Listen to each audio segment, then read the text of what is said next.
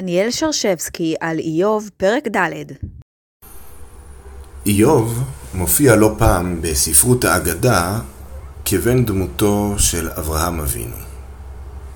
במדרש הבא, בתלמוד הבבלי במסכת סנהדרין, דף פט עמוד ב', אנחנו שוב פוגשים את אברהם בדמותו של איוב.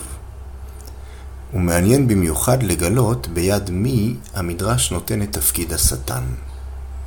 המדרש פותח בדרשה על הפסוקים הפותחים את סיפור העקידה. ויהי אחר הדברים האלה, והאלוהים נישא את אברהם. שואל המדרש, מהי אחר? אמר רבי יוחנן משום רבי יוסי בן זמרה, אחר דבריו של שטן. אמר שטן לפני הקדוש ברוך הוא, ריבונו של עולם, זקן זה חננתו למאה שנה פרי בטן. מכל סעודה שעשה, לא היה לו תור אחד או גוזל אחד להקריב לפניך? אמר לו, כלום עשה אלא בשביל בנו. אם אני אומר לו, זבח את בנך לפניי, מיד זובחו. בדומה לסיפור איוב, גם כאן אברהם מתנשא כדי להוכיח דבר מה לשטן. המעניין הוא שכאן לא השטן מבקש לפגוע באברהם על ידי הדרישה להקריב את בנו, אלא אלוהים בעצמו מתנדב לשלוח את אברהם אל הניסיון. השטן, שמעוניין שאברהם לא יעמוד בניסיון, מנסה להסיט אותו. כך ממשיך המדרש. אמר לו, הנישא דבר אליך תלאה, הנה ייסרת רבים וידיים רפות תחזק, כושל יקימון מלך, כי אתה תבוא אליך ותלה. אמר לו, אני בתומי אלך. אמר לו, הלא יראתך כסלתך. אמר לו, זכור נא מיהו נקי אבד. בעצם המדרש מתאר לנו פה דו-שיח בין אברהם לבין השטן, כאשר השטן מנסה למנוע מאברהם ליישם את אה, ציווי העקדה.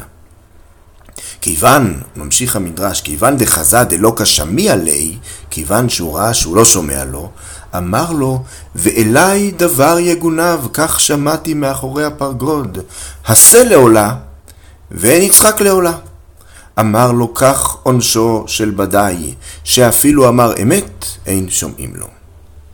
הדרשן שלנו שם בפי השטן פסוקים מספר איוב, שבאמצעותם השטן מנסה לגרום לאברהם שלא להקריב את בנו ולהיכשל בניסיון. מפתיע לגלות שדברי השטן כולם לקוחים מתוך דבריו של אליפז. כל הציטוטים שמצטט השטן בדרך אל העקדה הם בעצם דבריו של אליפז בפרקנו. איך הפך אליפז לשטן? אז ייתכן שהדרשן רק ישתמש בדברים של אליפז במנותק מהקשרם. אבל ייתכן שהדרשן שלנו אכן רואה בדבריהם של הרעים חלק מהניסיונות של השטן. הרעים, על פי קריאה זו, מתגרים באיוב ומנסים לגרום לו להיכשל ולבוא לידי ברכת אלוהים. האתגר של איוב הוא לעמוד מול דברי הרעים המשבחים ומהללים את צדקתו של האל ולחשוק את שפתיו, ולא להטיח באל דברי קללה. איוב כך נראה עומד בניסיון. הוא אמנם אומר דברים חריפים, אך הוא עודנו עומד לנוכח האל, הוא לא מקלל.